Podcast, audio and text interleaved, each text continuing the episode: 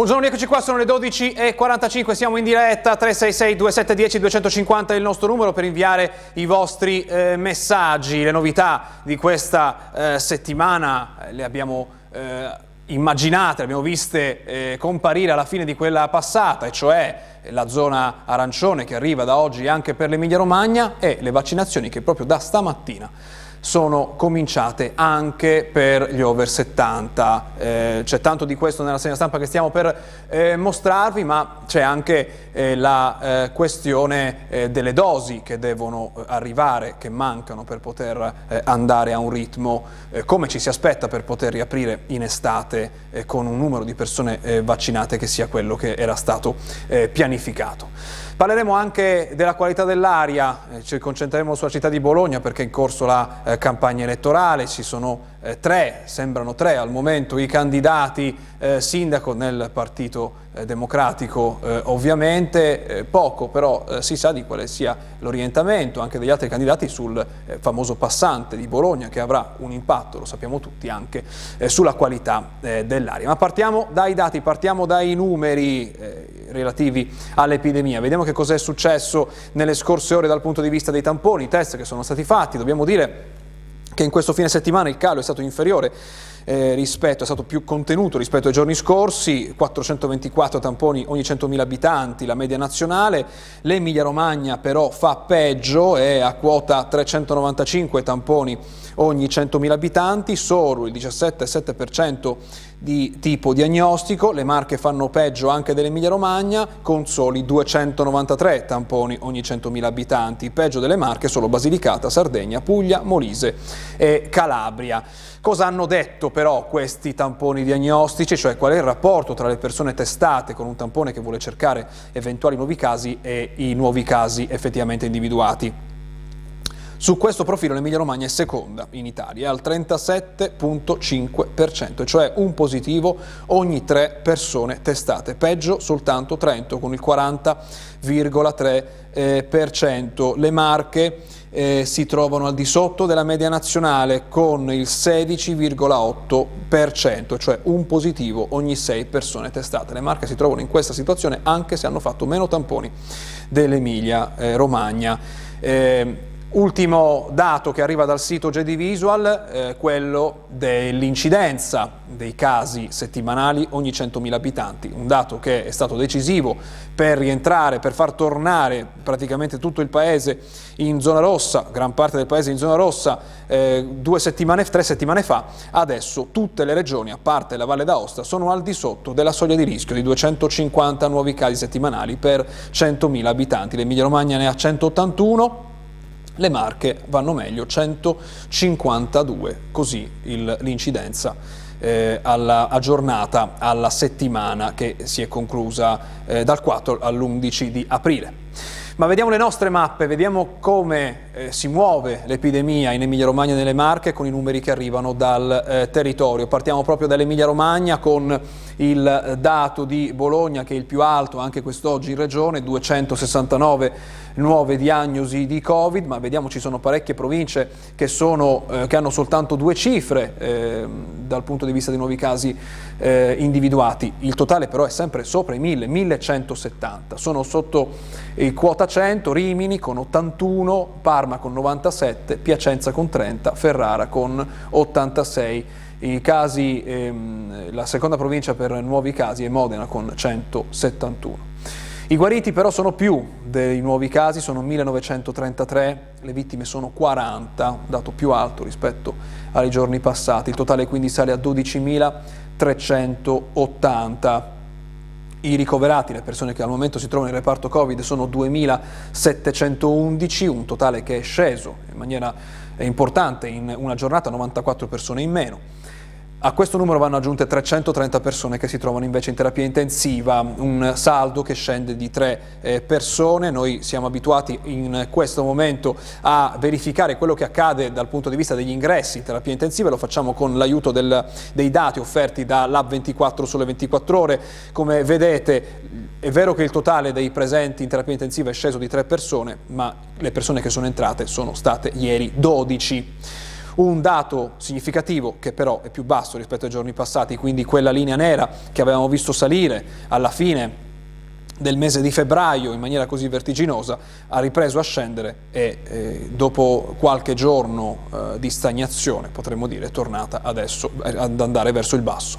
Le Marche, cosa accade nelle Marche? Lo vediamo con l'aiuto della nostra mappa. 114 casi registrati in provincia di Ancona, 123 in provincia di Pesaro, sono le due province che hanno il dato più alto in questa giornata, il totale comunque 406 nuovi casi, più basso rispetto ai giorni scorsi, i guariti però sono di meno, sono 368, le vittime sono 10, un dato che sta nella media, dobbiamo dire purtroppo, delle Marche, 2781 il eh, totale. In ospedale la situazione è di un lieve aumento dei pazienti presenti in reparto Covid, sono 728 a cui vanno aggiunte 129 persone in terapia intensiva. Il dato che più preoccupa però per le Marche è quello della percentuale di pazienti Covid in terapia intensiva rispetto alla capienza di questi reparti. Lo vediamo di nuovo con la pagina di JD Visual, con queste colonne che collocano di nuovo le Marche seconda regione in Italia dopo la Lombardia con il 52.2% di pazienti Covid-19 in terapia intensiva rispetto alla capienza. L'Emilia Romagna invece è andata a migliorare nelle ultime giornate, solo, si fa per dire, il 43,4%, comunque sopra la soglia di allerta che è del 30%. Ma lo sappiamo, con l'Emilia Romagna anche gran parte del paese oggi è entrato in zona arancione, a parte la Sardegna che è entrata dopo due settimane in bianco, entrata in zona rossa. Lo vediamo nella mappa eh, che pubblica oggi la stampa, Italia in arancione, scontro sulla scuola, ci sono critiche sulla ripartenza della scuola, sbagliato ripartire, il ministro Speranza difende il ritorno in classe, nessuna emergenza, mentre il biologo Crisanti ci racconta la stampa, attacca un autogol ritornare a scuola senza i eh, vaccini e vediamo che ormai gran parte del paese è tornato in zona eh, arancione. Di diverso avviso possiamo dire l'occhio dell'Europa, questo è il Centro Europeo per il Controllo delle Malattie che invece l'Emilia Romagna la colloca in zona rosso scuro, ricordate quel rosso scuro che tanto fu criticato quando fu introdotto, adesso un po' abbiamo rinunciato a guardare a questa mappa, noi della Pulita lo facciamo anche per avere un'idea di, di, come ci vedono da fuori, non ci valutiamo soltanto con i dati italiani, vediamo anche come ci valutano dall'estero. Siamo eh, in Emilia Romagna in rosso scuro insieme alla Toscana, insieme alla Lombardia, eh, il Veneto invece è in una colorazione più tenue, come noi sono praticamente tutta la Svezia, gran parte eh, della Francia, gran parte della eh, Polonia, eh, sono invece in una eh, situazione opposta, il Portogallo completamente in giallo, il nord eh, della Norvegia che però ha una densità di popolazione non, non significativa, non praticamente significativa, c'è anche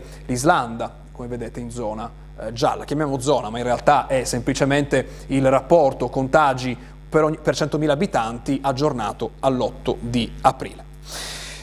Ma vediamo eh, cosa eh, la zona arancione ha portato nelle Marche, lo facciamo con una notizia di cronaca che arriva dal Carino di Ancona, zona arancione, alcol, incidenti e file ai negozi, un fine settimana con il pronto soccorso di Torrette alle prese con oltre 20 casi di persone alterate, di giorno assembramenti, eh, a parte i casi di cronaca accaduti nella notte, persone eh, che avevano bevuto un po' troppo e in pieno coprifuoco, questa è una fila.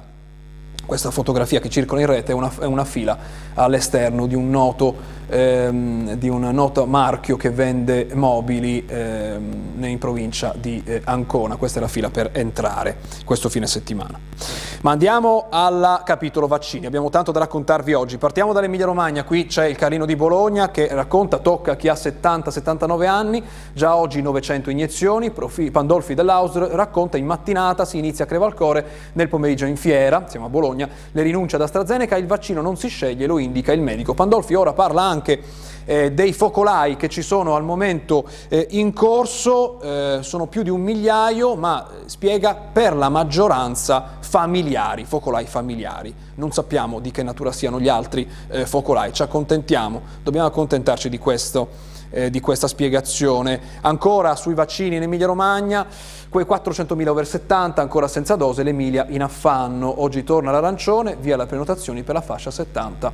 74 anni lontane, le 30.000 punture al giorno. Oh, quello che è importante adesso è il nodo eh, della scuola eh, perché ehm, adesso eh, in virtù della famosa cosiddetta ordinanza figliuolo si dà priorità soltanto alla fascia di età. E quindi oggi, ci racconta Repubblica stamattina, in un incontro ehm, con l'Auzu si affronteranno eh, diversi temi, tra cui cosa fare con le persone con meno di 60 anni che erano già prenotate e che adesso l'ordinanza figliuolo rischia di congelare per dare precedenza appunto agli anziani. Si parla tra loro anche ehm, degli insegnanti, il target della scuola oggi bloccato, mancano circa 40.000 vaccinazioni, eh, la platea è di 120.000 persone, insomma un lavoro ancora lungo per gli insegnanti. Ancora sulle eh, vaccinazioni eh, e poi andiamo nelle marche, l'ultimo dato che riguarda l'Emilia Romagna è un titolo del Resto del Carlino di domenica. Emilia terza per sanitari non vaccinati. Report del governo, il 22% del personale in regione non ha ricevuto nemmeno la prima dose. Fanno peggio solo Friuli, Liguria e Bolzano. Bene, anziani e ospiti dell'RSA, en passa Ateneo, non abbiamo più eh, indicazioni. Si parla appunto della, delle vaccinazioni per il mondo dell'università. Terza, l'Emilia per sanitari non vaccinati. Andiamo allora nelle Marche, anche qui alle prese con l'ordinanza figliuolo. Vaccinazioni conta solo l'età. Rimandati indietro gli under 60, prima applicazione della circolare figliuolo che privilegia l'anagrafe e la condizione di fragilità. Intanto l'area vasta spera di terminare la categoria 70-79 anni entro la fine del mese di aprile. Anche qui eh, si parla non di un incontro che deve esserci come in Emilia Romagna, ma di una disposizione che viene già applicata da oggi, quindi anche gli insegnanti sarebbero esclusi, eh, a parte chi ha già fatto la prima dose o chi è stato già eh, prenotato, eh, esclusi quindi da questa altra tornata di vaccinazioni da oggi in poi, eh, insomma. Ma c'è il, il, caso eh, di uno studio che fa eh, i conti su quante persone eh, sono rimaste uccise dal Covid perché l'immunizzazione non ha funzionato dando la priorità all'età. È uno studio eh, dell'ISPI, gli anziani il prezzo più alto, si potevano salvare 6.400 vite, sbagliato il criterio delle priorità, il numero di decessi evitabili è destinato a crescere. L'Italia arranca, gli altri accelerano, solo 5 paesi europei peggio eh, di noi. Il 16.2% ha ricevuto la prima iniezione, Germania fanalino di coda con il 15%, quindi anche in altri paesi si fanno i conti con eh, questi eh, numeri.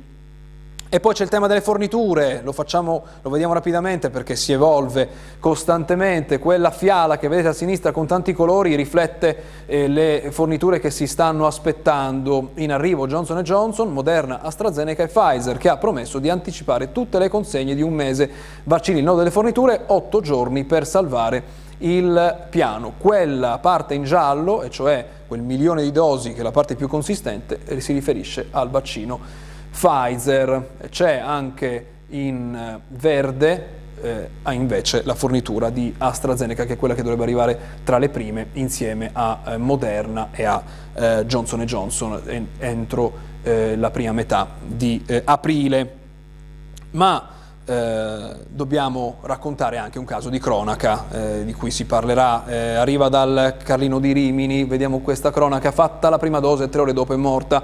C'è un esposto del figlio dell'anziana vittima eh, che ha presentato appunto un esposto in procura, aveva avuto il Covid, è stata sottoposta alla profilassi troppo presto. Il vaccino in questione, lo diciamo per eh, completezza, è il vaccino Pfizer eh, qui si discute sui tempi dalla guarigione eh, dal Covid alla vaccinazione. Questa è la sostanza dell'esposto che ovviamente andrà seguito per capire che cosa sta eh, accadendo, se davvero c'è o no eh, una eh, correlazione. Siamo appunto alla denuncia eh, in questa cronaca di oggi.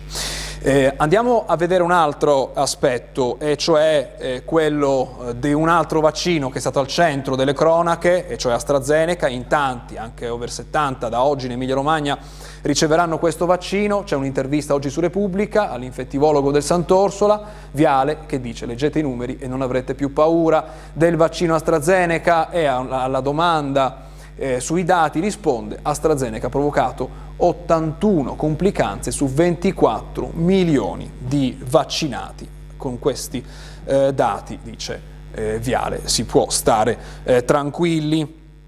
Eh, da ultimo sull'RT e eh, sulle chiusure è un tema complesso ma abbiamo il tempo di vedere questa intervista, è un contributo al dibattito che ci offre oggi il Corriere della Sera nelle pagine eh, nazionali. Eh, a parlare nell'intervista è Roberto Battiston, fisico, presidente dell'Agenzia Spaziale eh, Italiana, che dice l'indice RT per riaprire da solo non basta, si guardi il numero degli infetti per decidere sulle chiusure.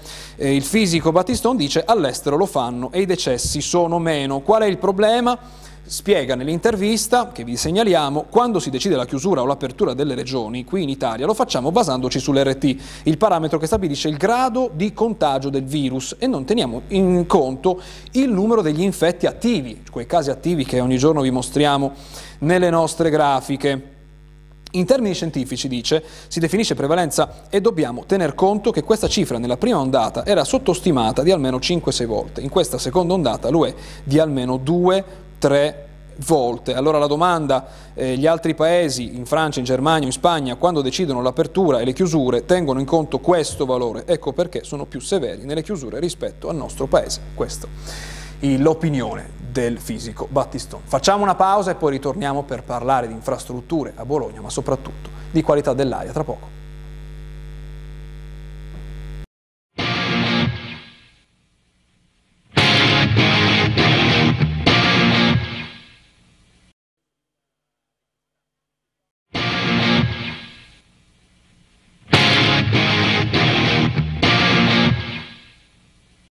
Le 13.05 ritorniamo in diretta, buongiorno, benvenuta Daria Pulita, Daria Pranstraller della rete civica Aria Pesa di Bologna. Grazie per essere con noi.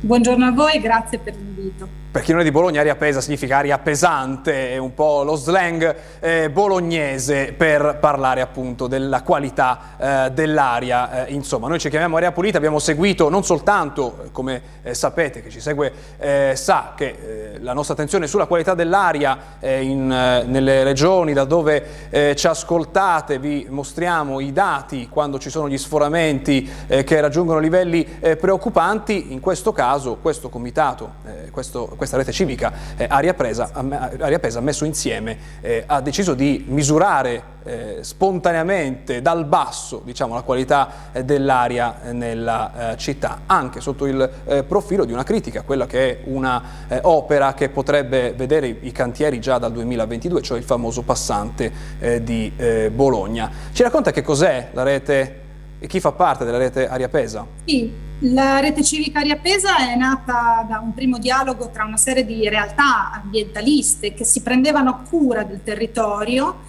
eh, tra cui campi aperti, eh, rigenerazione no speculazione, tutti i comitati no passante, eh, ma anche altri soggetti appunto come la BATI, PO, i salvaciclisti, quindi tutta una serie di realtà molto attive nel territorio e soprattutto realtà di cura del territorio.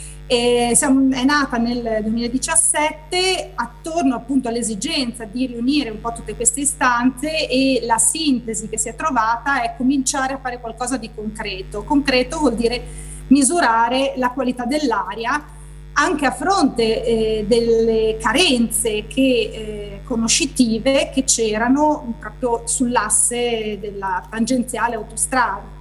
Quindi si è partito un po' da questo spunto, si è partiti da, eh, copiando, eh, lo diciamo con piacere, una campagna che era stata già fatta dai cittadini per l'area di Milano, con quali siamo tuttora in contatto e con i quali collaboriamo, anzi abbiamo eh, questa rete nazionale eh, di dialogo tra cittadini che si prendono cura del territorio e che sono preoccupati per eh, la qualità dell'aria. Eh, abbiamo misurato in una prima campagna nel 2018 eh, con un certo successo perché più di 300 cittadini hanno adottato un campionatore per la misurazione dell'NO2 e ehm, da lì è nata il, la preoccupazione, appunto anche sulla base dei risultati, di focalizzarsi nella seconda campagna negli istituti scolastici, quindi andando a vedere qual era la qualità dell'aria dei cittadini più piccoli, più fragili, più, che hanno una respirazione anche più rapida e la cui salute appunto può essere inficiata dalla qualità della, dell'aria di Bologna.